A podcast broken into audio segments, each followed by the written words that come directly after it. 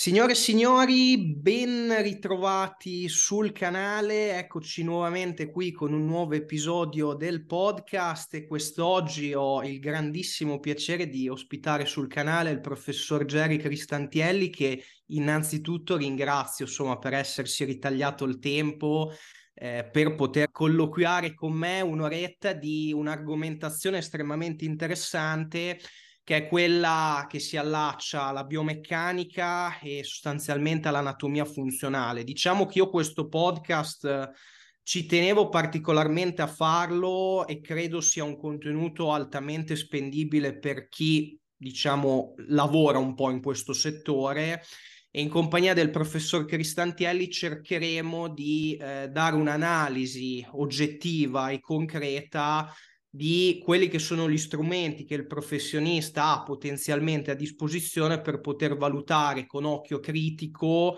come poter effettivamente andare a valutare un esercizio, un movimento per poi poterlo proporre a un potenziale cliente all'interno di un programma motorio che può avere chiaramente diversi fini, ok? Quindi io come da tradizione per i nostri ascoltatori le lascio brevemente la parola per appunto presentarsi e dopo insomma ci immergiamo nella tematica di, di quest'oggi. Bene, grazie.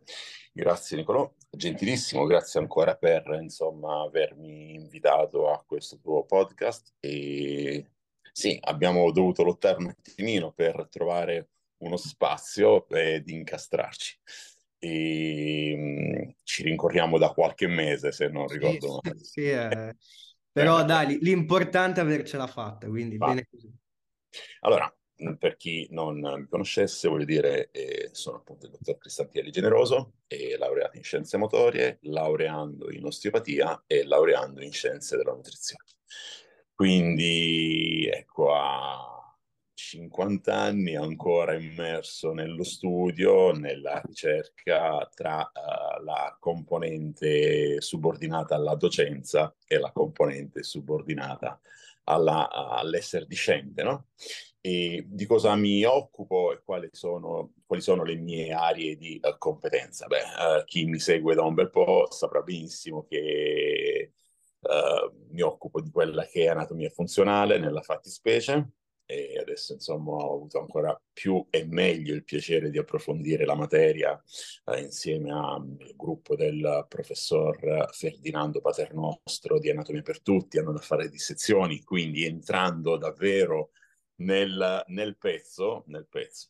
E quindi poi mh, mi occupo di biomeccanica e di quella che è la, l'anatomia uh, a 360 gradi, oltre appunto l'aspetto metodologico, perché sostanzialmente tutte queste materie, quindi l'anatomia, la fisiologia, la biomeccanica e compagnia cantante, devono trovare un'applicazione pratica, l'applicazione pratica che diventa poi spendibile all'interno del contenuto met- metodologico. Ok? Non sono un formatore, questo sì, sono uno studioso, ecco, mi piace definirmi così, prestato alla formazione. E mm, lì dove mi muove sempre il piglio della curiosità e, e appunto di quanto poi possa uh, esserci dispendibile nel contesto allenamento. E appunto è proprio poi questo il cuore della, del podcast di oggi, no? della sessione di oggi. Lì dove, volentieri, vediamo esercizi prescritti in maniera veramente casuale. Io sono forse 30 anni, anche più, che mi occupo di, di questo, che sono all'interno di questo settore e con una certa tranquillità e senza paura di essere smentito, posso tranquillamente asserire che il più delle volte assistiamo a, ad una somministrazione di esercizi uh, senza logica alcuna.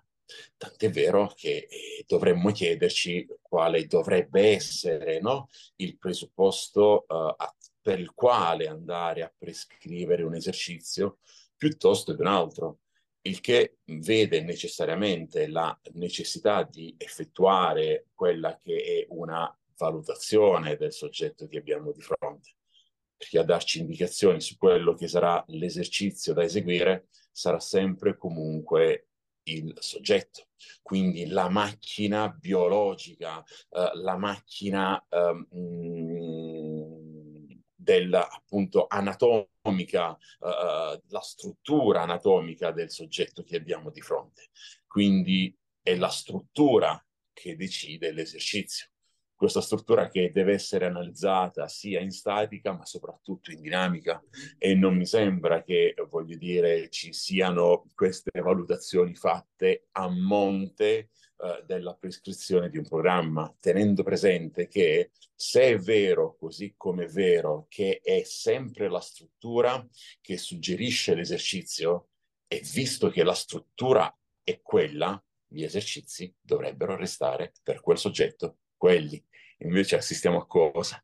Assistiamo a un continuo interscambio di uh, uh, esercizi uh, dove eh, se fino a ieri si facevano le croci, esercizio da boicottare, eh, sicuramente poi ad una certa si iniziano a fare le spinte e lì dove si facevano le spinte si fanno le croci e si continua in questo uh, andirivieni tra spinte e croci, squat e pressa, uh, pressa e squat e, e, e, tutte le fantasie erotiche nel contesto dell'allenamento contro resistenze. Invece non dovrebbe essere così a monte, ci dovrebbe essere appunto la lettura del, uh, del soggetto, quindi della sua mobilità articolare che è propria e che se fatta in maniera corretta uh, a sua volta uh, rende una serie di esercizi possibili e una serie di esercizi impossibili o comunque una serie di esercizi che hanno un valore decisamente minore rispetto all'optimum e di conseguenza trovato l'optimum dovremmo restare focalizzati su quello. Quindi se io so che un esercizio mi rende anche in un contesto di uh, curve rischio-beneficio, no? E, e 10 e un altro me ne rende 8, resterò su 10. Certo. E, e, invece no, quindi già il fatto stesso che in un progetto di allenamento, a me piace chiamarlo così, così come il, il collega Federico Sirna, e quindi in un progetto di allenamento ad una certa uh, si fa tutto il contrario di tutto, significa che nella migliore delle ipotesi una, um, un, un, esercizio rispetto all'altro non ha senso, nella peggiore non ha senso entrambi. certo. Chiaramente io credo che viviamo in un contesto dove il trainer in questo caso debba ehm, abbracciare una realtà in cui anche la parte psicologica dell'utente in una qualche maniera sul lungo periodo, dato che comunque sicuramente ci affacciamo a programmazioni che per avere un reale beneficio devono essere portate avanti per, avanti per tanto tempo. Quindi comunque anche la componente di aderenza da parte della persona deve essere in una qualche maniera in corso d'opera qualcosa sem- sempre di presente, cioè è il presupposto di base quindi io credo che eh, alle volte, ma questo non sempre, però alle volte ci si trova, non dico costretti, però in una qualche maniera anche per andare incontro appunto alle esigenze psicologiche del cliente, a dover magari inserire quella Chiaro. variante, quelle varianti per cercare di comunque appagare anche quel lato. Chiaramente come comunque ho detto anche con, eh, con, lo stesso Federico, non mi ricordo se nel podcast o, o, comunque in privato, ci deve sempre essere una base portante che va mantenuta ed evoluta in corso d'opera. Poi, se magari parliamo di gesti accessori monarticolari con magari piccole differenze tra di loro, ma che comunque non vanno, diciamo, in una qualche maniera a ledere l'efficacia della programmazione, ma riescono ad appagare anche un po' psicologicamente l'utente, diciamo che secondo me è, è il giusto compromesso nel lungo periodo. Però sicuramente, pa- poi mh, lascio la parola, sicuramente un punto importantissimo che lei ha detto è che una volta comunque individuati per quel determinato soggetto gli schemi motori da portare avanti che si abbinano comunque a, a, alla propria struttura antropometria e valutato magari anche il soggetto in dinamica eh, e quindi comunque circoscritta quella rosa di esercizi, quello è, cioè comunque l'allenamento contro resistenze è relativamente monotona come attività, cioè parliamoci chiaro, quindi uno lo fa, ha un determinato scopo nel farlo, però non deve essere chissà quanto divertente o vario per essere efficace. Ecco, quindi sic- sicuramente questo è un primo punto fermo importante che dobbiamo dire. Sicuramente il, um, come dire, le, l'affermazione che ho fatto poc'anzi è dedicata e rivolta ad un utente, ad un atleta maturo, non chi mi arriva in palestra ed è lì da due mesi.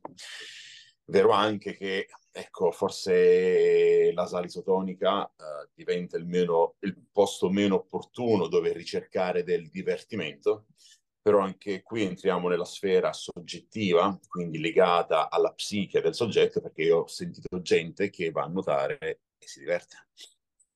Non so quanto possa esserci di divertente nel nuoto. E di certo bisogna avere una base ben definita, uno scheletro portante di quello che è il progetto di lavoro, perché diventa questo poi l'elemento sul quale andare a misurare i progressi perché va da sé che se ogni mesata, no? se ogni quattro settimane, poi questa cosa delle quattro settimane non l'ho mai capita, lì dove appunto l'utente pretende il, la sostituzione no? del, de, del piano di lavoro, dell'allenamento, e da una parte in realtà fa anche comodo a questi coach online, no? Perché per l'utente è un diversificare, è un giustificare la quota che si sta pagando le eh, quattro settimane rappresentano per il coach invece lo stipendio fisso mensile. no, no, no, non dovrebbe essere così, quindi il programma dovrebbe essere studiato su un periodo decisamente più, più lungo e, e appunto la, la, la, struttura portante, lo scheletro dovrebbe essere quello per poi poter andare a monitorare i risultati. Altrimenti se ogni quattro settimane faccio roba diversa, come faccio a monitorare un uh, reale miglioramento uh, dell'allenamento in sé, no? sapendo che abbiamo dei parametri che sono altamente uh, oggettivabili, tipo il lavoro all'interno della serie, e quello lo vado a monitorare in maniera dedicata ed è lui che mi dà indicazioni sul, sulla possibilità che si stia venendo a materializzare dell'ipertrofia così come magari anche un determinato calo dei livelli di forza e rappresenta su un determinato esercizio. Altro non rappresenta che la spia che di lì a poco verrà meno anche quella che è la massa muscolare. Magari guardiamo l'esercizio svolto in un contesto di deficit calorico. Ah. E a questo punto quindi bisognerebbe chiedersi, ma in realtà no? Uno, cos'è un esercizio? E due, quali sono le discriminanti per poterlo andare a prescrivere. No? E, e, e, non parlo poi dei metodi, dove uh, un metodo dovrebbe essere un insieme razionale di regole che hanno uh, un obiettivo ben definito in una direzione e in un verso.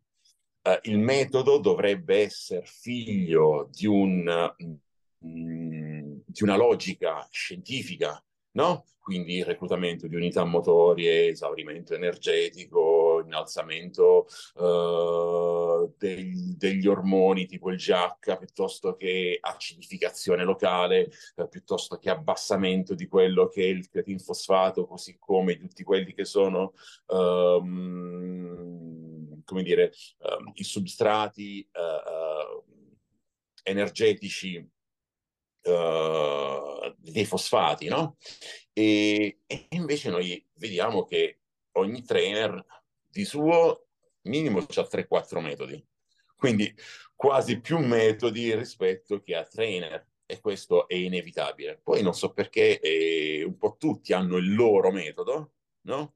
E forse io Federico siamo gli unici che non abbiamo propinato mai nessun metodo perché non ce lo siamo inventati.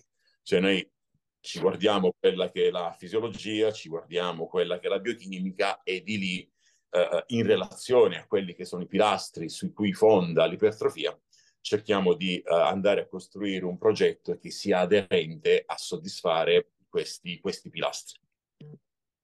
Quindi dicevo, sostanzialmente cos'è l'esercizio in sé per sé? L'esercizio in sé per sé altro non rappresenta che la chiusura e l'apertura di un'articolazione dietro volontà per vincere una resistenza voluta.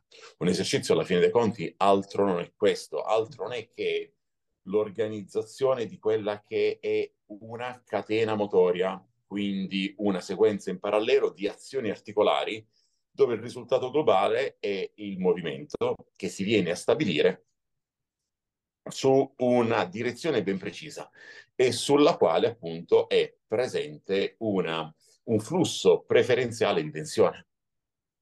No? E chiaramente poi l'esercizio potrà essere a catena aperta, a catena chiusa, a catena semichiusa e se vuoi di questo possiamo anche parlarne. Cioè, eh, in quanto anche qui la visione che si ha in palestra è anche l'utilizzo della terminologia è ben differente da uh, quella che è invece l'interpretazione a livello medico. Io ho la fortuna di stare a cavallo tra i due mondi, uh-huh. quindi ho i terapisti, gli ortopedici, insomma tutta questa gente se- seria e dall'altra parte gli istruttori che sono un po' meno seri. E, e, e posso dirti che ad esempio la stessa definizione assume un valore diverso nel contesto fisioterapico, uh, riabilitativo, ortopedico, piuttosto che nel contesto dell'allenamento contro resistenza. Ok? E, e, quindi, ma questo non è, dire, un problema uh, nostro e solo nostro. Anche io ho avuto la fortuna di, insomma, stare a stretto contatto con il professor Bosco, con il professor Colli, e ad esempio ci sono delle definizioni che loro utilizzano, quali carico massimale, carico massimale, ok? Quindi carico massimale e carico submassimale, che um, rispetto a quello che può essere l'interpretazione di un trainer è completamente differente.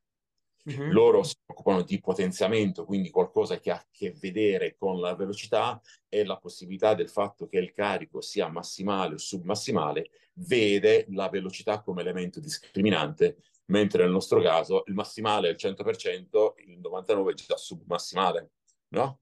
E, e invece per loro assume un'altra, un'altra valenza. Quindi trovo che sia innanzitutto fondamentale cercare di capire in che ambito si uh, uh, stia discutendo, si stia parlando e poi capire quelli che sono gli estremi che definiscono quel determinato termine, altrimenti facciamo una confusione paurosa, che poi certo. è la certo. stessa che si viene a materializzare quando eh, vengono tradotti i testi. I testi vanno letti sempre in lingua originale. Mm-hmm. Perché nel momento in cui il testo lo, mh, mm, viene semplicemente tradotto da un laureato in lingue, eh, non sarà la stessa cosa. E perché durante la traduzione, infatti la radice è la stessa, altro non farà che tradire quello che c'è scritto. Io ho letto il Wenick, quindi l'allenamento ottimale di Wenick, sicuramente un, un, un libro eccellente, però a tre quarti libro mi sono dovuto fermare e non l'ho più portato avanti perché sentivo di un'ipertrofia selettiva della porzione bassa del bicipite piuttosto che della porzione alta del bicipite, che non ha assolutamente senso.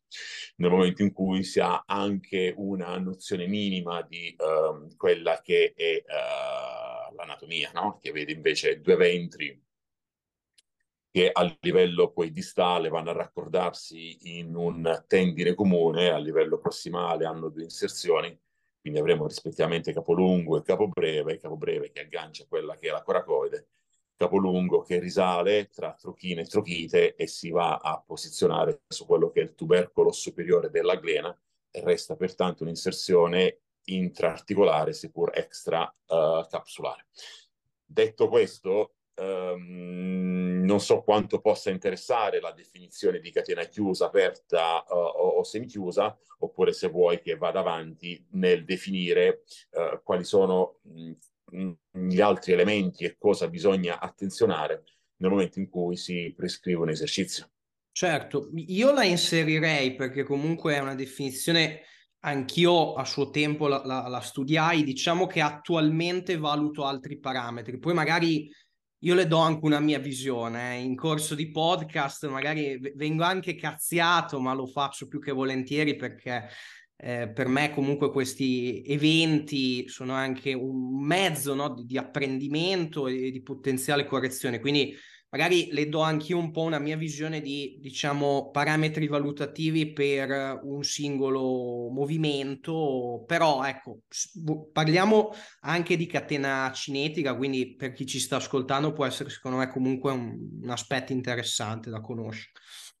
Bene, ora le catene motorie che si materializzano, me piace molto più parlare di catena motoria piuttosto che di catena cinetica e la catena motoria che si viene a materializzare può essere chiusa, semichiusa o aperta.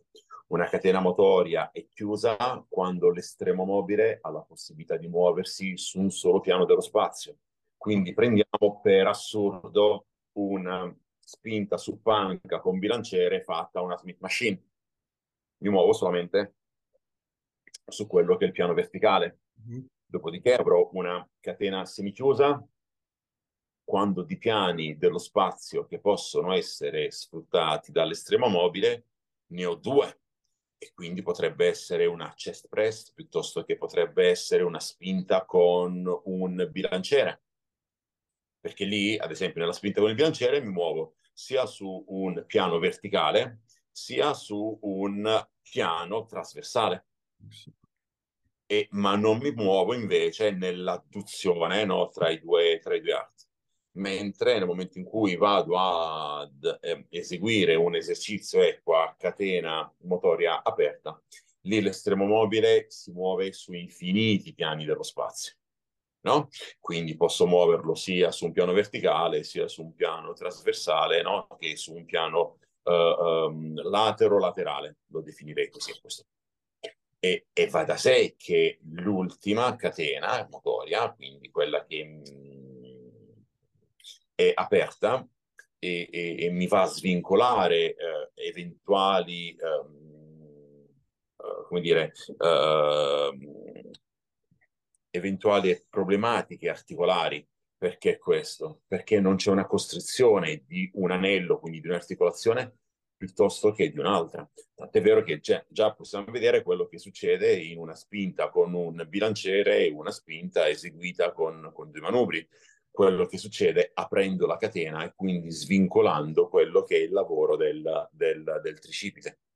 Mm-hmm. È che in una spinta con un bilanciere ci sia un, un intervento massivo di quello che è il, il tricipite. E oltre al fatto ecco, che se a monte abbiamo un soggetto con le spalle anteposte, questo esercizio sicuramente non rientrerà all'interno di quelli che sono quelli che potrà eseguire all'interno di questo paniere di esercizi che potrà eseguire.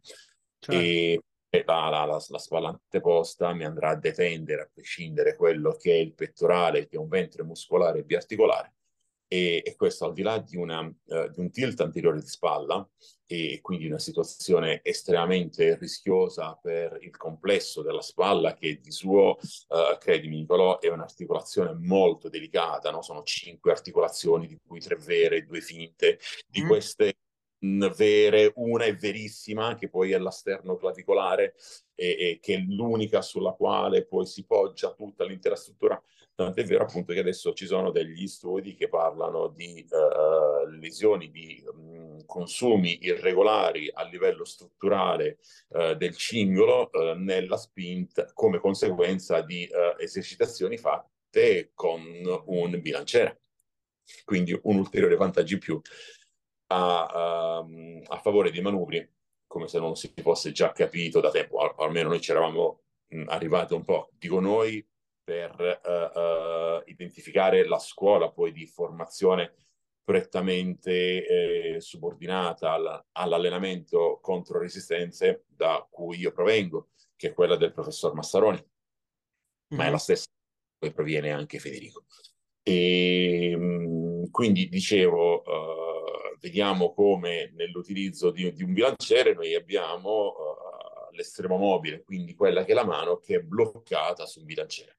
Questo sicuramente crea delle costrizioni articolari, ma poi fa sì che ci sia un contributo da, del tricipite perché gli andiamo a dare un braccio di leva e tutto quello che all'interno di un esercizio si genera un braccio di leva fa sì che questo uh, materializzi un, un, intervento da parte di un ventre muscolare piuttosto che di un altro. Noi abbiamo l'idea, giustamente, per carità di Dio, che uh, il tricipite no, estende l'avambraccio sul braccio ed è giustissimo questo, per carità di Dio. E, e questo si crea quando i punti fissi sono spalla-gomito, mm-hmm. il classico push down, mm-hmm. dove lo rivendono nelle diverse salse, nelle diverse impugnature, tenendo presente che il tricipite, quando aggancia distalmente uh, l'avambraccio, lo aggancia in un sol punto che appunto lo, lo lecrano, quindi su quella che è l'ulna, e di come mh, l'ulna non uh, uh, subisca dei movimenti uh, in pronosupinazione, eh, perché è l'altro segmento, quindi il radio a ruotare intorno a quella che è l'ulna. Quindi l'ulna e lo lecano restando sostanzialmente fermi fanno sì che o una presa supina o una presa prona non impattino nella maniera più assoluta circa quello che è il contributo di un uh, ventre uh, muscolare eh, del, del tricipite piuttosto che degli altri due. Uno piuttosto degli altri due, quindi capo lungo da una parte, biarticolare, gli altri due sono il laterale e il mediale, che in realtà sono dei monoarticolari. Mm-hmm. Ma uh, sappiamo benissimo come invece a poter andare a dare una, um, un intervento, un contributo differente a carico di questi uh, distretti muscolari sia la possibilità di averli in pre-allungamento piuttosto che in pre-accorciamento, sempre a carico di quello che è il capolungo e quindi vedere gli altri due caricarsi maggiormente di lavoro quando il capolungo è scarico, quindi è in certo. pre-accorciamento. E... Ragione per cui c'è un razionale nel inserire magari un esercizio come il French press e il push down. Ci deve essere razionale per poi somministrare un esercizio a carico di un ventre piuttosto che di un altro e, e, e il che non è di certo la presa supina, prona, eh, media, certo. okay? e quindi questo implica cosa? Comunque una conoscenza dell'anatomia importante una conoscenza dell'anatomia da una parte, ma anche una conoscenza dell'anatomia funzionale dall'altra, perché a voler speculare e a voler, es- a voler essere cattivi e anche nel Capandi troviamo delle inesattezze, no? E lì leggiamo che il tricipite estende l'avambraccio sul braccio, ed è vero.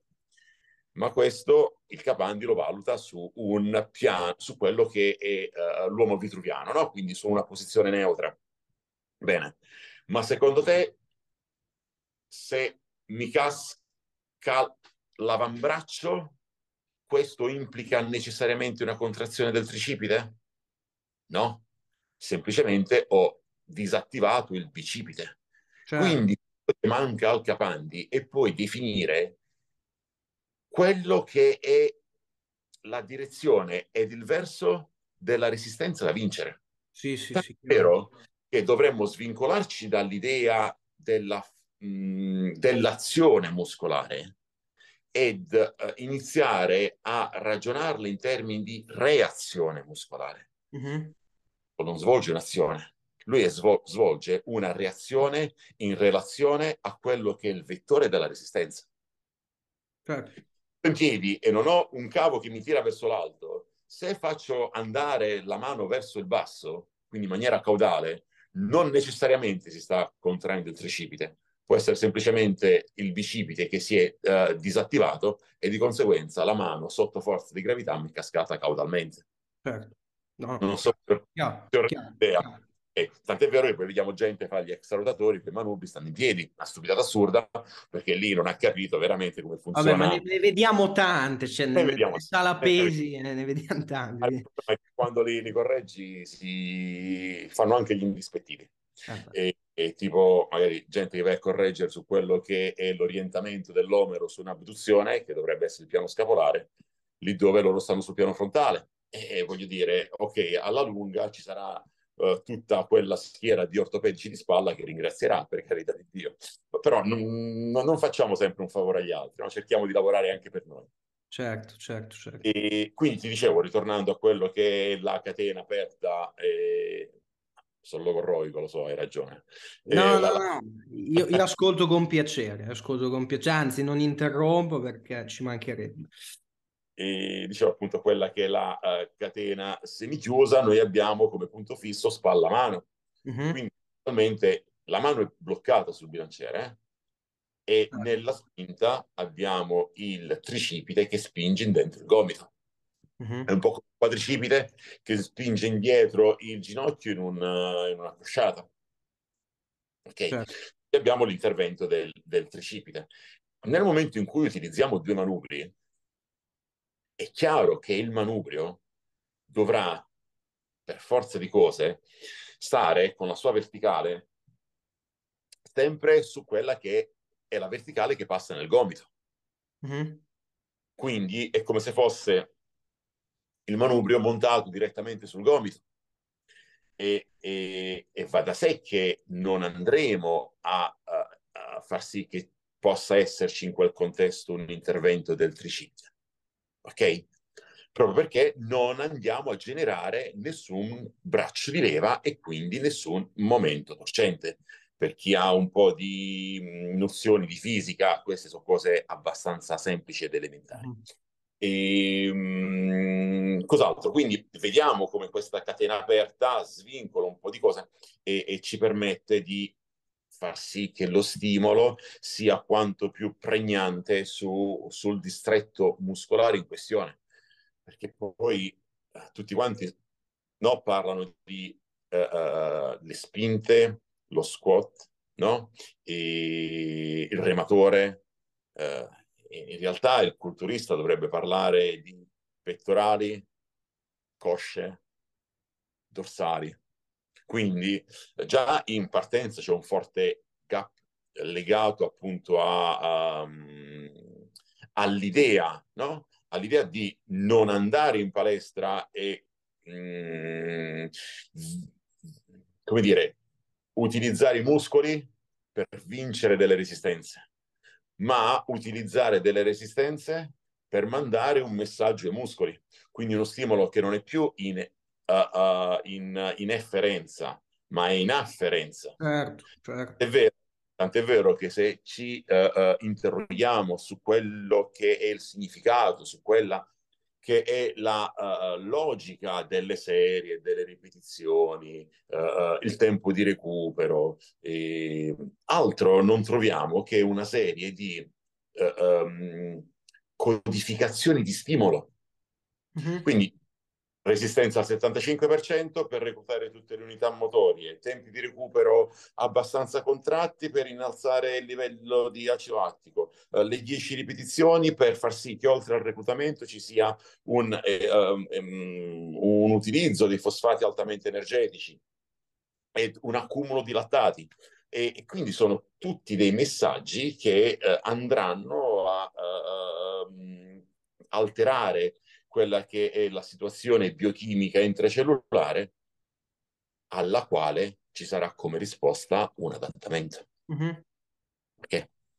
Quindi non vado in palestra e alzo i pesi, ma utilizzo i pesi per andare a uh, far sì che ci sia uno stimolo muscolare. Quindi è chiaro, ecco, che tra il manubrio e il ventre muscolare ci sarà una, uh, una, catena, una catena motoria e, e, bisognerà vedere come queste articolazioni in relazione della loro mobilità riescono ad ammortizzare questo stimolo e questo stimolo lì dove riesce a giungere.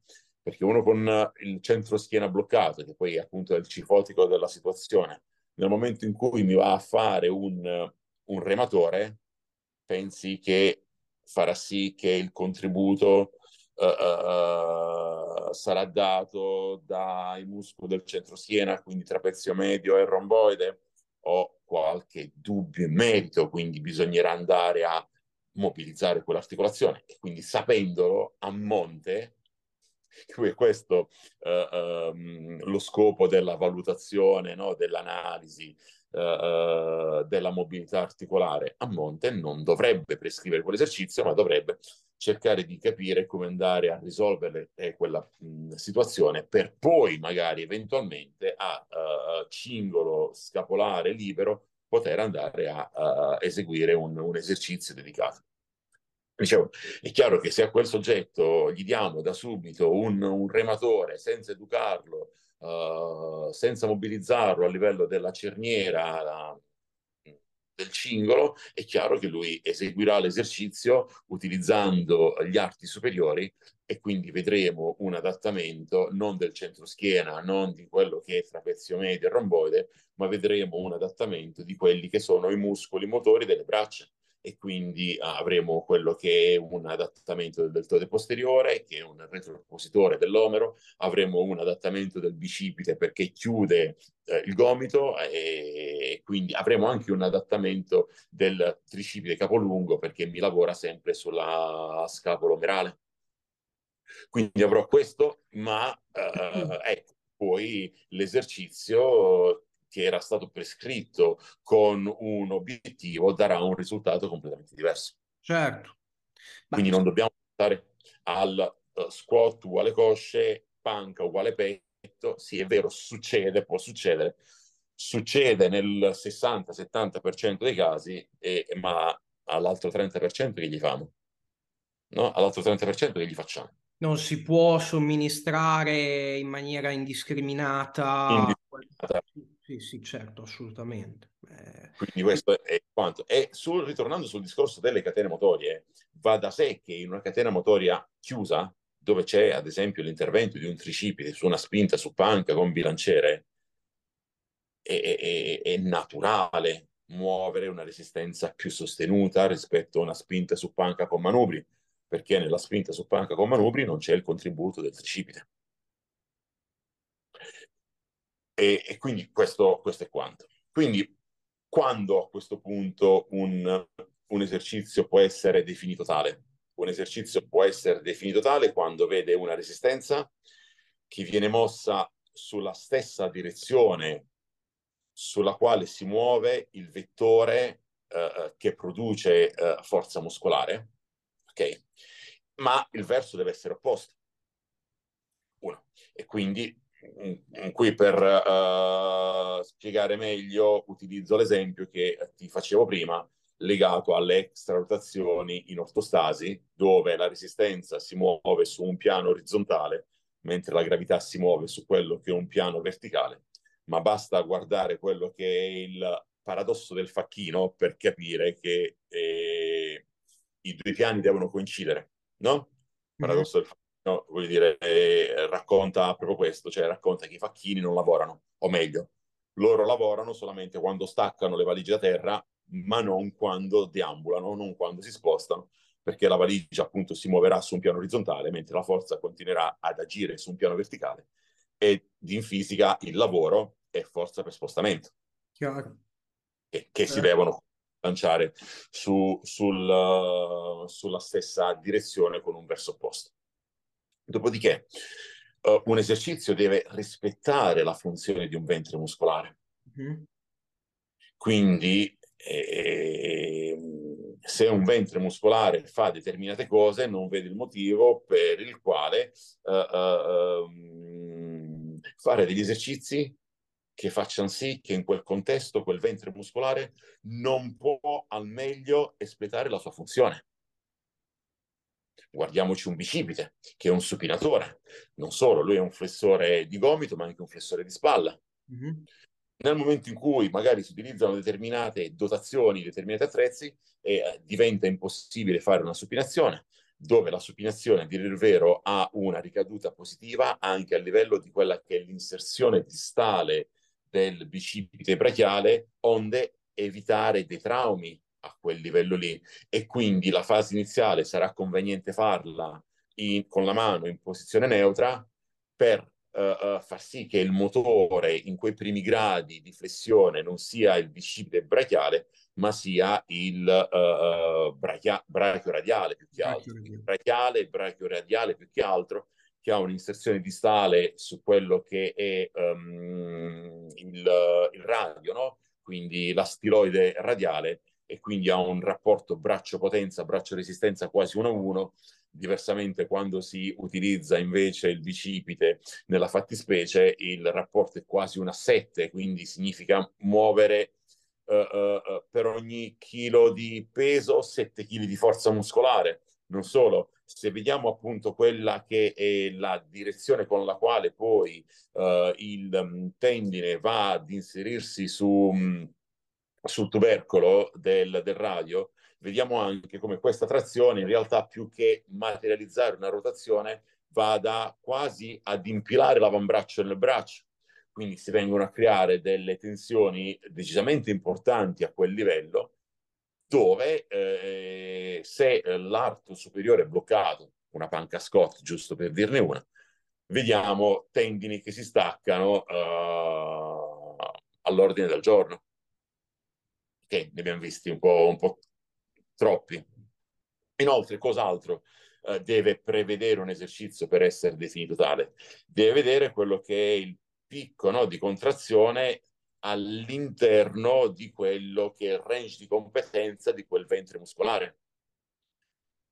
Quindi, ad esempio, un'alzata laterale in ortostasi non è da uh, reputare un esercizio, come dire, mh, interessante mm. per uno stimolo del deltoide acromiale, proprio perché uh, il momento torcente, quindi il picco di contrazione, si materializza quando il rapporto tra busto e omero no, è, sì, è, a 90, e, in quanto qui il motore non è più il deltoide, che apre massimo a boh, 65-70 gradi, e, ma è il trapezio.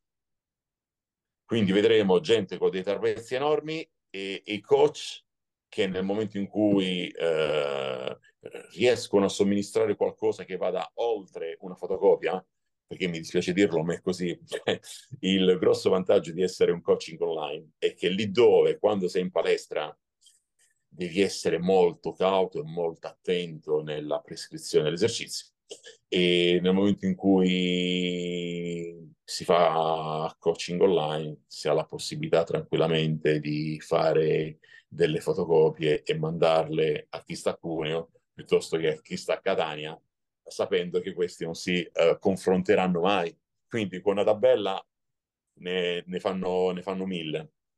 E appunto dicevo, uh, questo contesto fa sì che uh, il momento torcente si materializzi al di fuori eh, di, del range di competenza del deltoide acromiale, ma uh, in realtà quando il motore principale inizia ad essere il trapezio superiore. Possiamo parlare di curva della resistenza dell'esercizio? Eh, certo, assolutamente sì. Penso sia un, estremamente, diciamo, collegato un po' a questo concetto. E lei pensa che sia un parametro effettivamente eh, da valutare all'interno della somministrazione di un esercizio, perché magari in tal caso a me mi verrebbe in mente il classico esempio di un'alzata laterale al cavo basso, in cui la curva della resistenza, comunque lungo tutto il range di movimento, è eh, sostanzialmente più lineare rispetto a una curva della resistenza appunto di un classico eh, classica abduzione sul piano orizzontale con i manubri la curva della resistenza, sì, si, si viene a modificare, per carità di Dio, e, ma perché uh, si modifica quello che è il vettore della resistenza, che non è più uh, verticale, ma inizia a essere obliquo. Quindi parliamo arto superiore destro che afferra una manopola in basso a sinistra. Perché mi è capitato di perdonami Nicolò, mi è capitato di vedere gente che uh, utilizza uh, l'arto destro con la manopola di destra, uh, piuttosto che gente che utilizza l'arto destro con la manopola sinistra, però si inclina. E quindi il problema lo fa uscire dalla porta, lo fa rientrare dalla, dalla finestra. Ma uh, stesso discorso per quanto concerne il uh, lì capito capisci quanto poi il variamo l'esercizio, variamo lo stimolo, sia più che altro un, un capriccio e un modo per estorcere a quel punto dei soldi al povero malcapitato. È così. Cioè, completa onestà, in completa, no, no, no. Certo, certo. completa etica, è così. Eh, non ti faccio noiare, ti do una cosa che neanche io so a cosa serva, però non mi rompi le scatole. No?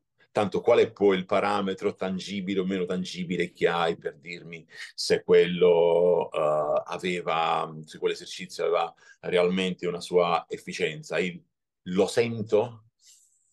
Il quello lo sento... è, so- solitamente il parametro quello è, lo sento. Sì. Cioè, lo sento a confronto della fisica, vale niente. Eh. Okay. E c'è gente che sente gli addominali quando fa il leg rises sì, c'è una contrazione isometrica, per carità di Dio, è innegabile, ma c'è una contrazione dinamica invece di tutti quelli che sono i flessori de, del femore, dell'anca.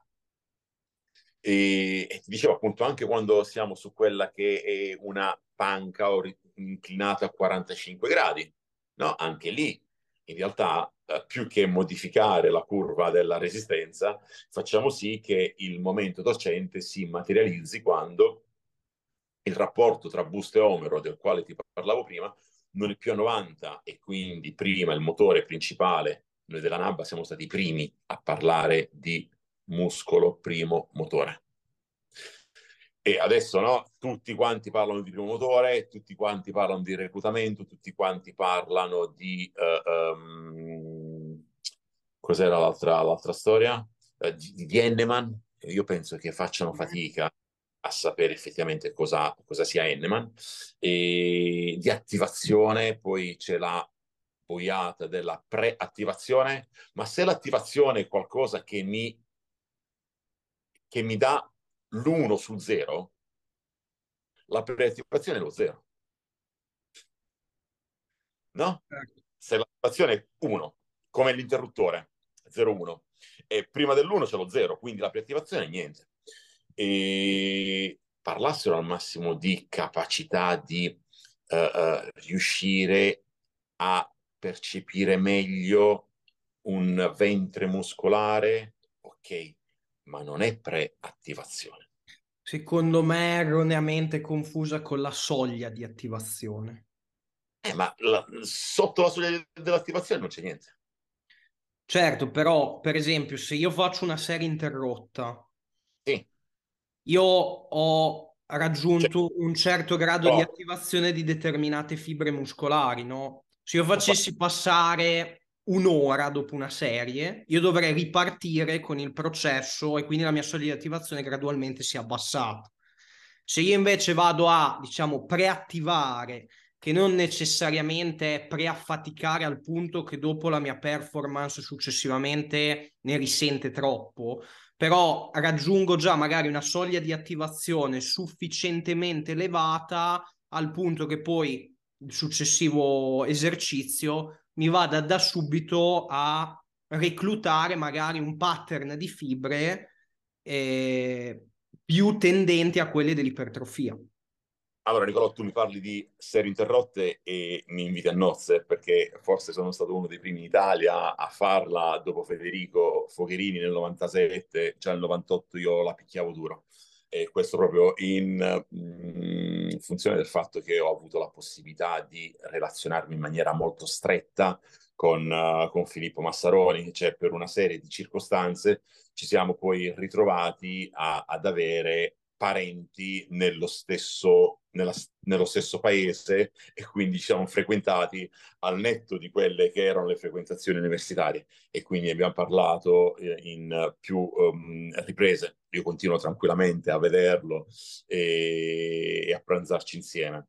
E, e, ti dicevo, in realtà uh, sia leggendo Filippo, sia leggendo Bosco, sia leggendo Colli, sia leggendo qualsiasi testo di eh, neurofisiologia della contrazione del movimento, il Pillastrini stesso, giusto per prenderne una, quindi neurofisiologia del movimento è il, il titolo proprio del, del, libro, e sta pre-attivazione io non l'ho mai letta. Mm-hmm.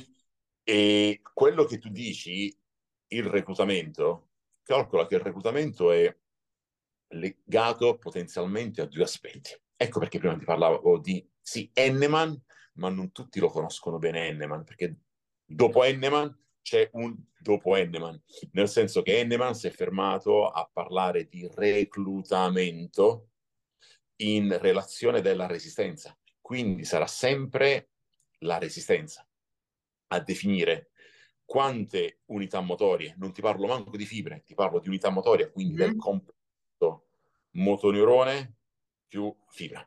E mm, sarà sempre la resistenza a definire quante unità motorie e di che tipologia ma adesso uh, no, no, perché sì è vero, ma Schoenfield, per esempio, per dire un nome tra tutti, in realtà cioè, eh, ha parlato di, appunto che in realtà il fattore determinante non è solo il carico, ma la prossimità al cedimento. Cioè eh, quanto ma... io riesco a, a sfinire quel determinato pattern di fibre. Io lo posso fare con un carico all'80%, ma anche al 60%, al 50%, a patto che io raggiungo una, una soglia che sia sufficientemente alta per, diciamo, il maximal effort, che sarebbe poi il cedimento. Il, il discorso di Sconfield è che uno penso che rapportato a Bosco o a Colli o a Bertuciaschi faccia fatica no? a, star, a stare in piedi il rapporto. E poi lui mi parla di ipertrofia con resistenze che, eh, eh relativamente basse, quindi parliamo di un 40-50%, e, e con serie molto vicine al cedimento. Il problema è un altro, che quando si parla di ipertrofia, no? E bisogna capire sostanzialmente a cosa ci stiamo riferendo, perché sicuramente un lavoro con una resistenza al 30% del massimale, che e questa è neurofisiologia e quindi è inconfutabile, mi dispiace per Sconfield, ok? E, e mi recluta solo determinate tipologie di fibre e solo ed esclusivamente uh, uh, un, di una certa tipologia, quindi una certa tipologia e una certa quantità. Per salire ho la necessità di una resistenza maggiore nel momento in cui l'elemento discriminante è la resistenza, perché non abbiamo solamente la resistenza come elemento discriminante per selezionare le unità motorie. E mm-hmm. qui ci è arrivato Bosco. L'Ergo Power System serve proprio a questo Okay. Uno, è chiaro che Sconfield mi dice si fa ipertrofia con resistenze al boh, 30-40% andando a cedimento, avvicinandoti molto. Va bene, ma rispetto a chi? Rispetto al sedentario? Perché lo stesso soggetto, se gli dai in mano il 75% e lo porti a cedimento, avrà più ipertrofia, perché sarà riuscito a reclutare no? delle certo in quantità delle unità motori in quantità maggiore e di quella tipologia che noi tutti quanti conosciamo. Quindi non solo le intermedie, ma anche le 2B o le 2X che dir si voglia. Quindi è come quando il fisioterapista mi dice è per potenziare questo muscolo va bene la deambulazione a mio nonno che c'era 90 anni e si è rotto il femore, lì dove fino a ieri era a letto e lui non aveva i quadricipiti, lui aveva proprio i femori. Quindi anche quello mi genera ipertrofia. Ma secondo te l'ipertrofia della deambulazione, cagionata dalla deambulazione, può essere chiamata ipertrofia nell'ambiente culturistico? No, no, assolutamente. Allora, bisognerebbe fare un passo indietro, ritornare a prendersi i libri di fisiologia in mano e poi iniziare a discutere di come faccio al meglio ipertrofia. Perché l'ipertrofia la fai al 30% del massimale con serie prossime al cedimento o al cedimento, ma sarà sempre un'ipertrofia parziale. E al culturista dell'ipertrofia parziale non gliene frega niente. Al culturista serve l'ipertrofia delle 1, serve l'ipertrofia delle 2A e interessa l'ipertrofia delle 2B. Anzi, il culturista quando rompe, rompe tutto connettivo perché anche quello fa circonferenza, quindi fa ipertrofia. Certo. E, e, calcola che eh, in un ventre muscolare il connettivo fa il 20%, quindi non è manco poco, no? All'atto, all'atto, pratico nessuno si allena col 30%. Secondo me lui ha voluto portare l'evidenza che è anche possibile, cosa che magari non si credeva, che con carichi estremamente bassi, ma se portati al cedimento, potessero generare ipertrofia. Poi all'atto pratico Guarda, non, non... chi è che lavora al 30%? Per, perdonami Nicolò, non so che uh, soggetti frequenti Sconfield, perché eh, io sta cosa non ho mai manco pensata per uh, minimamente. Cioè è normale che al 30 la fai, al 40 ne fai di più, al 50 ne fai di più, al 60 ne fai di più, al 70 ne fai di più, al 75 ne fai di più, all'80 ne fai di meno, al 90 ne fai di meno. Mm-hmm. Perché? Perché la resistenza minima per reclutare il massimo numero di unità motorie è quella che gira intorno al 75% e col 75% tu riesci a fare un maggior lavoro all'interno della serie dove l'ipertrofia è legata al lavoro nella serie e lì dove paradossalmente possa sembrare che uh, con un uh, eh, 60%, con un 70% si possa fare un lavoro all'interno della serie maggiore, in realtà, seppur vero, quel lavoro implica necessariamente un ridotto coinvolgimento di unità motorie e il problema è che quelle unità motorie che non vengono chiamate in causa sono proprio quelle che sono più propense all'ipertrofia, cioè le 2B, il 2X, che dir si voglia. Capito? Quindi quello diventa veramente un limite. Diventa veramente un limite. Nessuno mai ha pensato che al 50% non si possa fare ipertrofia. Però adesso mi devono dimostrare che al 50% si fa più ipertrofia del 75%. No, ma non, non è stato... No, no. no. Stavano al 40% a lavorare. No. Non stavano a starsi sotto, sotto a, a, resistenze importanti o comunque a resistenze, de, ma sta cosa la sappiamo da sempre, insomma che il range è tra le 8 e le 10, ma sì. non ce la questa cosa. Cioè, eh. uh, io sono fortemente convinto di una cosa, che um, tutto quello che è scientifico deve poter essere rapportato a una formula. Se non è possibile metterlo in formula, non è scientifico. Mm-hmm. E vuol dire abbastanza logica questa, questa affir- affermazione. Io tranquillamente posso uh, dimostrarti quello che ho uh, asserito. Vero anche un'altra cosa, cioè che al netto de- dell'ipertrofia, che è bella e figa e ci sta, e dovremmo strizzare l'occhio anche a quella che è l'iperplasia. Ecco, questa sì, fino a qualche tempo um, fa, uh, voglio dire, eh, non era stata ammessa, o qualche ricercatore l'aveva ammessa e poi ritrattato, e adesso l'intera comunità scientifica invece, quando parla di ventri muscolari di culturisti, e mh, mm, racconta questo adattamento iperplastico. Mm. A noi già, già Pelliccia l'aveva raccontato un po' di, di, tempo fa, disse non ve lo firmerei mai, ma secondo me è iperplasia. Che poi, vuol dire, anche in funzione de, uh, delle esperienze, dei percorsi formativi che mi ritrovo a fare, ho chiesto ad anatomisti e i quali me l'hanno confermato potrebbe essere oggetto di un prossimo podcast. È che poi magari eh, l'iperplasia sia da considerarsi la conseguenza di un eccesso di ipertrofia, posso essere anche d'accordo, anzi sicuramente così. Proprio per una condizione nella quale si viene o barra non si viene più a trovare quella che è una mia cellula. Quindi basta pensare a quello che è il rapporto volume-superficie a carico della stessa, pensare agli spazi che l'ossigeno piuttosto che le sostanze tossiche devono percorrere. Ok, insomma, c'è una serie di, di fattori che fanno pensare alla, all'iperplasia. Altrimenti una cellula non avrebbe più la possibilità proprio di autoalimentarsi e di autosostenersi. Certo. Sì, sì, sì, sì. Interessante. Beh. Se ne potrebbe discutere in, in un prossimo episodio.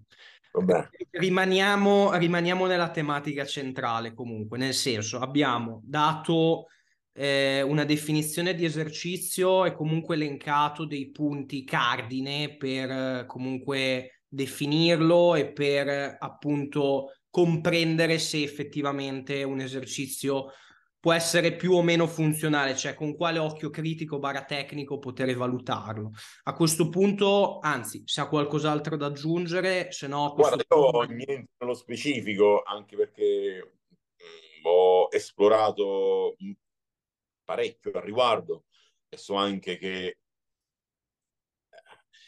qualcuno farà fatica a comprendere questi argomenti perché non sono di, di, di primo livello, ecco. Certo. Quindi quando io parlo di lavoro nella serie, in molti si saranno domand- chiesti chiesto lavoro all'interno della serie. No? Noi abbiamo il parametro intensità percepita, nel eh, senso eh, barra prossimità al cedimento. Ok, ma è sempre una cosa soggettiva. Cioè io... Certo che è sempre una cosa soggettiva. Se devo portare una, una bombola di gas di 30 kg, mi rode, no? Di quanto che faticaccia che sto facendo. Allora, ok, sì, adesso eh, aggiungo Devo una postilla. una donna perché... Eh, Ci, sta. No? Ci sta, aggiungo una postilla, cioè c'è il concetto di RPE e il concetto che è poi stato, diciamo, riportato più nell'ambito della sala pesi del RIR, cioè Reps in Reserve, che è quello che ultimamente poi viene anche utilizzato a livello di letteratura che va molto a braccetto con il concetto di, eh, diciamo, eh, effective reps, che sarebbero poi quelle ripetizioni che oggettivamente sono deliberatamente, non deliberatamente lente, che sono quelle poi che hanno chiaramente uno stimolo ipertrofico maggiore, si relazionano al concetto di cedimento e quindi diciamo il lavoro all'interno della serie, io lo intendo così, cioè raggiungere un, uh, quel, quel, tetto di diciamo stimolo affinché la serie possa essere considerabile, stimolante a tutti gli effetti per rompere um, un attuale adattamento comunque che il corpo ha in questo momento. Allora, tu mi parli di questo e io ti dico sì, eh, quando mi parli di percepito faccio un po' fatica ad ingoiare quello che asserisci perché a questo punto da razionale ti direi scusami, ma non fai prima a vedere con quella resistenza quante ripetizioni vengono e poi ti fermi una, due, tre, quattro prima, in maniera che non sia percepita ma sia razionale. Mm-hmm. Uno. Due, quando parlo di lavoro nella serie, intendo proprio forza per spostamento. Certo. E quando che una serie a 10 ripetizioni è più ipertrofizzante di una serie a 15 piuttosto che di una serie a 6, al netto di quelle che sono le componenti metaboliche e neurogene che si possono venire a materializzare durante le stesse, ti parlo proprio di un calcolo matematico a tutti gli effetti. Se hai 5 minuti ancora, te la racconto. Anche 10. Anche 10. Ok. Sappiamo benissimo che la resistenza minima per reclutare il massimo numero di unità motorie è il 75%. E già questo ci dovrebbe far fare una riflessione. Cioè, se è vero, così come è vero, che man mano che aumento la resistenza, aumenta il numero di unità motorie che vado a reclutare e al 75% io ho reclutato tutte le unità motorie che potevo reclutare, come faccio a lavorare, perché noi sappiamo che è possibile farlo, con l'80, l'85, il 90%, al netto di indicazioni specifiche sulle tempistiche. E sappiamo che una serie dura una quarantina di secondi, lavorando con, a velocità controllate, eh, ma senza nessuna indicazione precisa.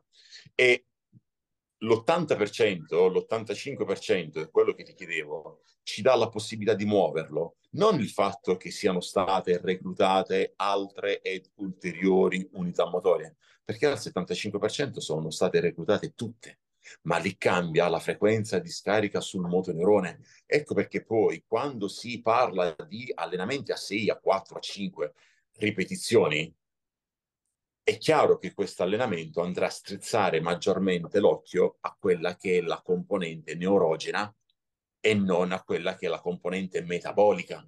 Mm-hmm. Una certo. per l'altra, ok? Certo, Ma strizza certo. l'occhio piuttosto che... Uh, uh, quindi questo ci, ci, è dato dal sistema nervoso e tant'è certo. vero che quando si lavora con uh, resistenze importanti, quindi parlo del 90%, 85%, il 90% non è affar nostro, è affar dei resisti. Però ecco, spingendoci su un 90%, lì possiamo vedere come la possibilità di venir meno, di cedere all'interno della serie sia subordinata prettamente a quella che è una situazione nervosa. Cioè, sì. uno. Due, la testa o la faccio del bilanciere certo. micro là non certo. sto lì a combattere, non sto lì a guardare l'acido lattico, non sto lì a fare niente. È arrivato uno che mi ha tirato giù l'interruttore, è andata via la corrente e mi è cascato il bilanciere addosso. Cosa che invece non accade quando magari si lavora con resistenze nell'ordine del 75, del, del, del 70%.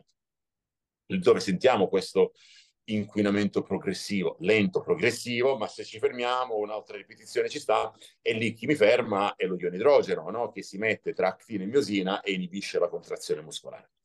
Quindi, um, dicevo, uh, la resistenza minima per riuscire a reclutare tutte le unità motorie è il 75%.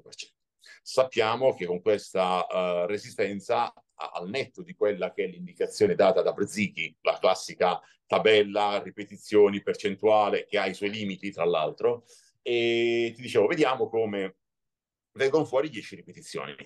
Se voglio calcolarmi quello che è il lavoro all'interno della serie, io altro non devo che moltiplicare la resistenza che sto utilizzando, poniamo un massimale a 100 kg, il 75% sono 75 kg, per 10 colpi che orientativamente arrivano, sono 750 kg di lavoro all'interno della serie. Tonnellate?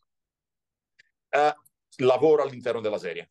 Perché se la metti sul tonnellaggio, eh, i pesisti ti diranno, e eh, allora è uguale a fare 3x10, eh, cioè 10x3 e non 3x10. Mm, sì, ho, ah, ho capito, va bene, sì, sì, va bene, sì, sì, sì, ok. 3, eh, per 3 è resistenza al 90%, quindi certo. cambia la resistenza, abbiamo visto come cambia anche quello che è la, uh, la tipologia di stimolo che si va a somministrare, che diventerà sicuramente molto più uh, impattante a livello del sistema nervoso. E ora, sempre restando con un massimale di 100 kg, ma nel momento in cui io vado ad utilizzare una resistenza nell'ordine dell'85%, quindi parlo di 85 kg, quante ripetizioni verranno tenendo sempre buona quella che è la tabella di Brzichi? Verranno 85 kg che andrò a moltiplicare per 6 e quindi mi verranno fuori 510 kg come lavoro all'interno della serie. Giusto? Certo. 510 è più basso di 750. Certo. Quindi questo significa meno ipertrofia. Spostiamoci dall'altra parte. Spostiamoci con una resistenza nell'ordine del 65%, sempre sui nostri 100 kg di massimale, il che permette all'incirca un 15 ripetizioni, giusto? Se noi facciamo 65 kg per le nostre 15 ripetizioni, verrebbe un lavoro all'interno della serie di 975 kg, ok? Il che è maggiore rispetto a 750. E quindi questo potrebbe far sbarrare gli occhi a Sconfield, ad esempio, e far dire, ecco, questo dato è maggiore rispetto al 750 che si era venuto invece a realizzare con una resistenza del 75%, quindi 75 kg per le 10 ripetizioni, e quindi questo dato fa sì che l'ipertrofia debba necessariamente essere maggiore. Ma non è vero, no, perché no cui ho utilizzato una resistenza al 65%. Non ho reclutato ho tutte le unità motorie. Ho reclutato tutte le unità motorie e la cosa drammatica è che quelle che non ho reclutato sono quelle più soggette invece al... cioè certo. le due. Certo, certo, certo. Non vedo dove stia il problema. Non vedo davvero dove stia il problema. No, no, chiaro. Cioè, chiarissimo. E... Tanto è vero e qui la chiudo sul discorso di Schoenfield, e, ma sappiamo che, eh, ed è tranquillamente possibile monitorarlo, come esista poi quando l'ipertrofia non, più, non ha più come valore eh, discriminante la resistenza, ma la velocità, la possibilità di ipertrofizzare in maniera selettiva le fibre rosse piuttosto che le fibre bianche. Guardiamo un centometrista, guardiamo uno specialista dei 5.000 metri del kayak. Ok? E 5.000 metri di kayak implicano un lavoro che escluda a monte quello che è l'intervento delle fibre 2B, perché è un lavoro di resistenza seppur intensa, o meglio, è un lavoro di endurance seppur intensa. Dall'altra parte abbiamo il velocista che dovrà essere invece selettivo sulle 2D perché uh, uh, ipertrofizzare nel suo ambito le fibre di tipo 1 altro non fa sì che queste diventino una zavorra alla contrazione. Io ci ho scritto, ma forse 15 anni fa su, su sta roba, e se cerchi in rete ancora qualcosa c'è. Però io adesso pongo un quesito su questo punto, nel senso che è vero che se noi facciamo una correlazione eh, anche in base appunto al eh, gesto sport specifico, comunque lo sforzo sport specifico, vediamo che effettivamente in determinate discipline dove si va a prediligere una certa performance c'è poi un certo riscontro da un punto di vista chiaramente di fisicità però non crede che ci sia in una qualche maniera anche un pattern strettamente dettato dalla genetica individuale del soggetto, perché a questo punto se io prendo chiunque a questo mondo e lo sottopongo ad un allenamento estremamente specifico nel bodybuilding, mi dovrei aspettare comunque che più o meno tutti i soggetti raggiungono un determinato grado di ipertrofia, ma così non è, perché magari c'è comunque una situazione da un punto di vista di appunto genetica, pattern, quindi abbiamo comunque delle persone che sono molto più prone a avere magari un, un pattern molto più predominante di fibre meno ipertrofiche che comunque anche se io per vent'anni li sottopongo a un allenamento di bodybuilding non avranno mai gli stessi risultati di persone che invece sono più diciamo propense a quel tipo di risposta di risultato al netto del fatto che bisognerebbe capire effettivamente tutti quelli che sono allenati si sono allenati in maniera corretta piuttosto che non. E, e oggi siamo fare. Cioè. 99.9 periodico vediamo un piramidale e capiamo come questo allenamento non sia così congeniale, corretto e studiato a tavolino. Dall'altra, come giustamente tu dici, potrò avere un soggetto che ha più fibre bianche piuttosto che ha più fibre rosse, quindi sarà eh, mh, orientato no? uh, verso una disciplina e potrà diventare uno specialista di una disciplina piuttosto che de- dell'altra, ma a monte ci dimentichiamo quello che invece è il contenuto genetico della, della, fibra stessa.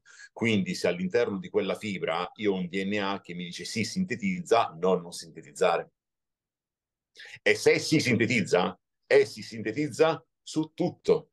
Quindi il campione che ha un deltoide quanto una palla di cannone e un polpaccio non all'altezza, significa che non è sicuramente un problema di genetica il suo, perché il DNA che c'è nel deltoide è quello che c'è nella mia cellula del, del gastrocnemio.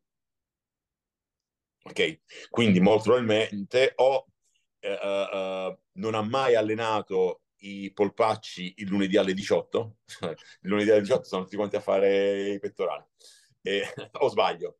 No, no, su, su, condivido. Oppure la sua mobilità della caviglia non è eccellente, il che fa sì che questo uh, uh, tolga uh, un contributo importante nella flesso estensione e quindi anche nell'adattamento al livello del, del gastrocnemio che è quello che si crea quando rompi l'arto superiore, metti il gesso, ti bloccano il gomito e, e il bicipite no, va, va in atrofia. Certo. Poi, Alcuni guarda... muscoli comunque sono anche molto influenzati da origine e inserzione. Nel senso, io posso avere un'origine di inserzione più o meno profonda, questo comunque va da un punto di vista estetico anche ad impattare ah, quello sì, che vedo. Sì, quello non lo sì, posso cambiare. Ma cioè, al di là no, che, no, come ha detto parliamo lei... del, del, sesso degli angeli. Innanzitutto io non parlerei mai di origine di inserzione, mai. E l'origine non esiste. A livello embriologico, chi riesce a dimostrarmi dove si origina un muscolo? Nessuno. È una convenzione, Ok? okay? Sì, Quindi certo. noi 30, noi 300, noi 3 milioni ci siamo messi d'accordo che è origine ed inserzione. Però eh, a livello embriologico non è possibile definire dove un muscolo si origina. Quindi sono tutte inserzioni. Anche perché il tutto inserzioni ci dà la possibilità di andarlo a geolocalizzare alla perfezione. Ok? Quindi superomediale, latero inferiore, compagnia cantante. Ma la logica dell'origine inserzione non sta neanche in piedi quando si pensa a quello che è il capofisso e il capomobile. E, e mi, mi, mi, dispiace dirlo, questo è stato argomento di, un, mm, di discussione di un mio esame. Esame era anatomia palpatoria, dove gli contestai questo al professore. E il mio esame durò 5 minuti inizialmente voleva che tornasse al prossimo appello, alla fine ho preso 30, perché gli ho dimostrato che sostanzialmente non si può ragionare con quella logica.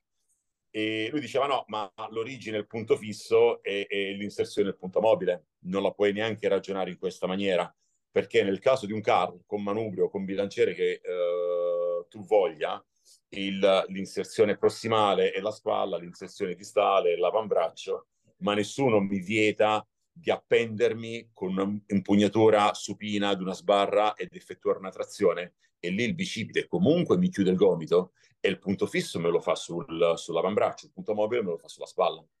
Quindi neanche a voler strappare quei denti nel definire origine inserzione, punto fisso e punto mobile, questa definizione può stare in piedi. Mi disse, guarda, tu vai in palestra e dovresti sapere, appunto io vado in palestra e queste cose le insegno. Tant'è vero che poi siamo rimasti un po', capito, no, no, non in, in, rapporti eccellenti. Facciamo fatica anche a salutarci quando ci incrociamo. okay. va, bene, va, bene, va, bene. così. Va bene così.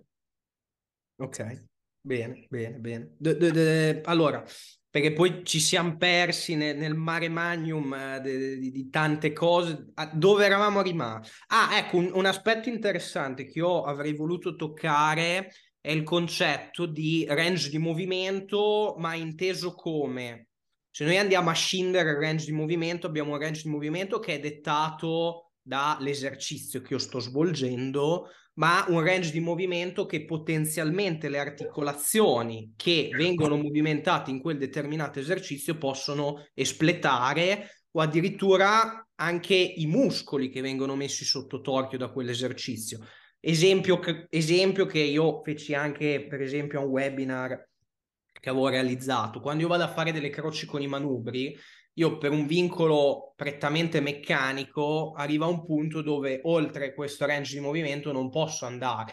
In realtà, sì. se io lavorassi singolarmente, per esempio con un cavo, potrei ancora appunto svolgere appunto un range di movimenti in cui il muscolo gran pettorale, soprattutto i fasci claveari, sono assolutamente ancora attivi.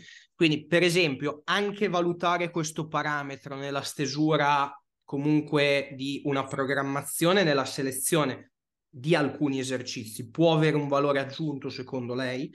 Può avere un valore aggiunto nel momento in cui prendi sempre comunque in considerazione quello che è il vettore della resistenza perché quando questo discorso lo fai con un manubrio su una panca leggermente inclinata, tu sai benissimo che la resistenza impatta quando uh, tra arco superiore e vettore della resistenza ci sono 90 gradi e poi questo valore, quindi questo intervento va sempre più a, a diminuire, quindi a decrescere. Potrebbe avere un senso nel momento in cui ecco, guardiamo quello che è un un crossover al cavo basso. Ok? Mm-hmm. Ah, anche se poi io difficilmente prescrivo una, una croce. Difficilmente prescrivo una croce. Le, le, le, croci creano grossi problemi a livello di, di scapola. Quando io faccio una spinta, l'omero mi si retropone, il cingolo scapolare uh, si deprime. Ok? Certo. Quindi vado a creare uno stiramento di quello che è il, uh, il fascio muscolare del pettorale no? che sappiamo è biarticolare, quindi controlla non solo la scapola omerale, ma controlla anche la sternocostale. Certo. Nel momento in cui io in mano ho un manubrio specifico, difficilmente prescrivo le croci con manubrio. Nel momento in cui ho un manubrio, cosa succede? Succede che il gomito non è chiuso, è leggermente flesso. quindi sull'avambraccio, sull'omero, eh, sul, sull'avambraccio, sul radio, fa prendere inserzione quello che è il tendine comune del bicipite. Uh-huh. Il ventre, quindi il capo breve, aggancia la coracoide. Ok. Il rischio di vedere far punto fisso sull'avambraccio e, e subire una trazione del capo breve su quella che è la coracoide e quindi vedere la spalla andare in tilt anteriore durante la fase eccentrica. Ma se io durante la fase eccentrica comunque mantengo un corretto setup scapolare, riesco a mantenere una corretta adduzione e depressione, la spalla non... non... In realtà dovrei flettere leggermente il gomito. Sì, sì, io, certo, io la intendo. E, e mettendo il gomito mi diventa una spinta. Sì, sì, magari comunque con un braccio un po' più lungo della spinta. Sì, ma a quel punto, scusami, il discorso di prima, mi va bene 8, ma se ho le spinte? Cioè, perché dovrei prescrivere una croce piuttosto che una spinta? Che prescrivo la spinta. Tanto il reclutamento è quello, tanto il nervo motorio è quello. Non uh, capisco cosa mi cambi.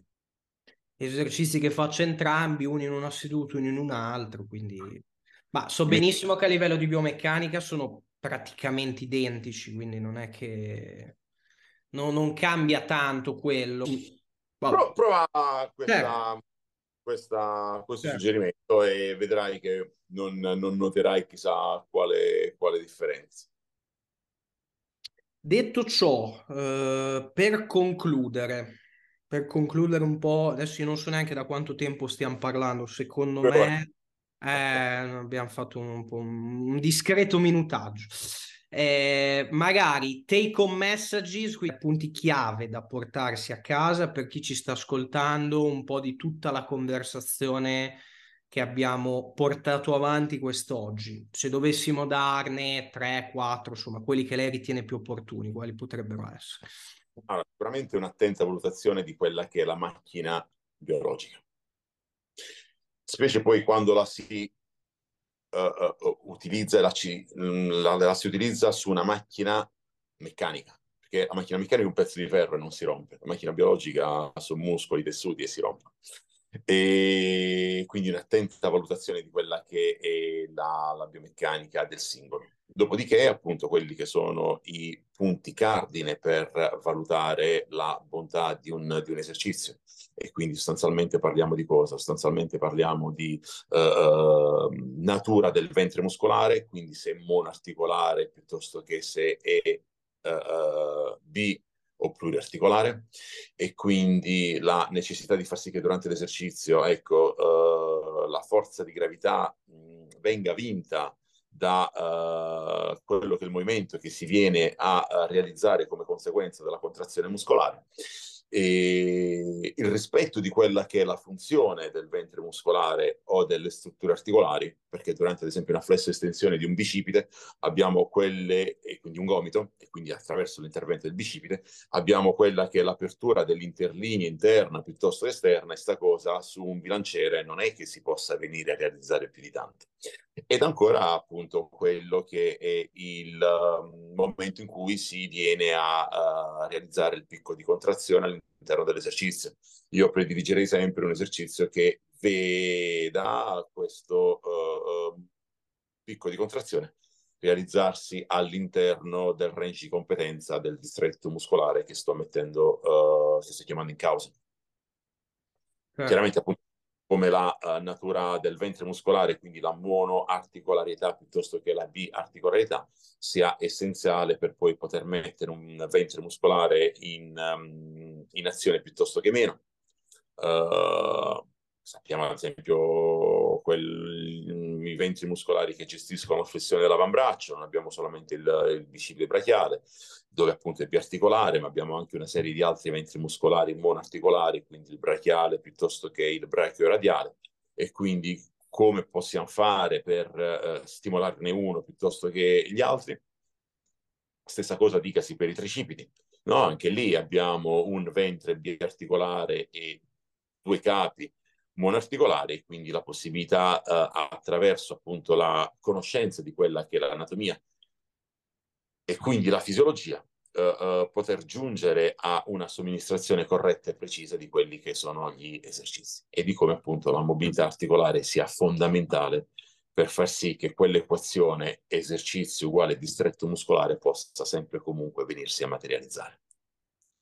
Non abbiamo parlato magari di tutta quella componente legata alla somministrazione dei vari parametri allenanti, quindi quantitativo di lavoro, come gestire. È un mondo, è un mondo però guarda, eh. Eh, io ho, ho, attenzionato una cosa, ma non tiro su il coperchio da questo uh, um, vaso e perché tutti da sempre si concentrano sul quanto, come, in che modo, perché. Tutto bellissimo, per carità di Dio. Ma queste sono le due gambe di un tavolo e il problema è che questo tavolo di gambe ne ha quattro. Gli altri due sono dati dal recupero. Quindi in realtà io prima di darti della roba, io qui chiamo carico, e tu hai sicuramente ben visto che durante tutta, uh, uh, tutto il podcast, durante tutta l'intervista, sono stato ben attento da non parlare di carico, ma di resistenza. E perché io con carico intendo l'insieme degli stimoli che l'atleta si somministra e questo insieme di stimoli è fatto da una certa quantità e di, da una certa modalità. Mm-hmm. Quindi sostanzialmente eh. la quantità di stanchezza che poi porta via a casa e si dovrebbe attenzionare quella che è la capacità del singolo di smaltire questo carico. Certo. Innanzitutto, come calcolare il carico di lavoro, che non è una passeggiata, ci si arriva, ma non è una passeggiata. E perché ogni esercizio monoarticolare piuttosto che biarticolare peserà in maniera diversa e peserà su due sistemi, quindi in maniera analitica piuttosto che sistemica. E detto questo, resta che uh, una volta fatto questo, resterebbe un mero esercizio matematico se poi non uh, ci fosse la possibilità di far sì che questo carico possa essere, dopo essere stato monitorato, rapportato alla capacità di recupero. Quindi un, un, un salto bello in alto. Eh? Assolutamente. Allora, ci sono delle componenti che oggettivamente, secondo me, eh, devono essere maturate necessariamente in corso d'opera da parte dell'atleta. Nessuno potrà mai impartirgli delle regole. Cioè, il capire il livello di fatica dell'atleta eh, sì, tu magari lo puoi capire da un report se vedi che due settimane di fila che la performance sta avendo un decremento, però è l'atleta che comunque nel corso degli anni capisce certo, che certo, certo, si sente certo. in una certa maniera. Eh, ma il problema, sai qual è? È che i progetti di allenamento uh, uh, li fa sempre il coach. E il coach, il più delle volte, dà al suo atleta, al suo allievo, al suo malcapitato, quello che darebbe a se stesso. Vabbè, dai, non, non, non lavorano tutti così. Posso garantire che non lavorano tutti così. Federico non lavora così. Di questo ne sono pienamente certo. Però guarda intorno e mm, renditi conto che il più delle volte è così. No. Cioè, io fossi un utente medio che uh, uh, chiedo consulenza ad un, ad un allenatore, la prima cosa che chiederei è ma perché mi stai dando questo o su quale logica tu mi prescrivi un eh, piano di assolutamente. Lì vedo che inizia a balbettare. Forse è meglio cercare altrove. D'accordissimo. Però quanti utenti, quanti uh, uh, clienti, quanti atleti vedi essere così attenti e scrupolosi nella richiesta. Ma tanti utenti non hanno neanche eh, com- le competenze per poter scindere quello che uno poi gli dice, cioè nel senso, io ti posso anche dare una risposta a questa domanda, ma tu utente che non hai i mezzi per poter valutarla, io ti posso dire qualsiasi cosa per dire. No? Poi l'elemento discriminante diventano i followers. Ah. Quanti ne ha? E, una, che ne so, una, una soubrette, no? Mi, mi mette giù uh, fitness girl uh, consulente uh, coaching online. Cioè, ragazzi, partiamo da un presupposto. Ci siamo? Sì. Dicevo, partiamo da un presupposto. Lavoriamo o lavorate con delle persone, su delle persone. Questo fa sì che le responsabilità dovrebbero essere decisamente più alte. Assolutamente. E invece vedo una superficialità a 360 gradi. Magari anche di persone che sono in questo settore da veramente tanto tanto tempo. Sì, di... ma il tanto tempo non sempre coincide con il tanto studio.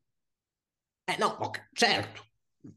Però non è, non è neanche quella, diciamo, mh, eh, possibilità di dire sono agli avvii della carriera, sono all'inizio, quindi comunque ho voglia, ho tempo di, ma fisiologicamente, no, come un atleta, no? Per arrivare a un certo risultato, fisiologicamente ha bisogno di determinate tempistiche, si deve allenare per tanti anni. E invece ci sono professionisti che magari sono sul campo da 20 e passa anni che non, ma, ma non hanno neanche idea di tutte le cose che ci siamo detti quest'oggi all'interno del podcast. Quindi... Ma penso neanche quelle che ci siamo dette nell'ultima mezz'ora. certo. Va bene. Va benissimo.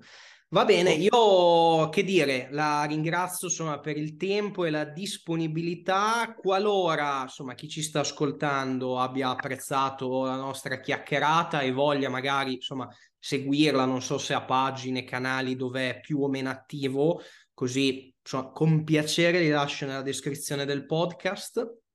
Va bene. Sì, voglio, voglio dire, ho la, la, mia pagina personale di, di Instagram che non è un granché, è una pagina di un comune mortale.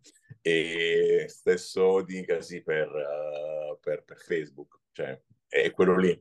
L'uso che faccio dei social è, è questo. Non, nessuna propaganda, nessun mettersi in vetrina, nessun voler diventare necessariamente qualcuno lì, perché parliamo sempre di un ambito virtuale potrebbe essere interessante organizzarci per eh, un futuro podcast, magari anche con Federico, dove a tre andiamo un attimino a toccare anche tutto il tema della programmazione. Eh sì, mi dispiacerebbe affatto, Federico è un amico, Federico è uno bravo. Federico è uno bravo e difficilmente, uh, come dire, uh, faccia affermazioni di questo calibro.